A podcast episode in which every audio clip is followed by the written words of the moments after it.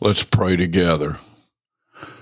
Lord, you have commanded that we rejoice always, pray without ceasing, give thanks in all circumstances, for this is your will for each of us in Christ Jesus.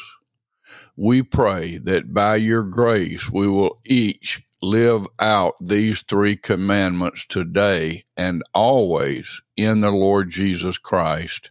Amen.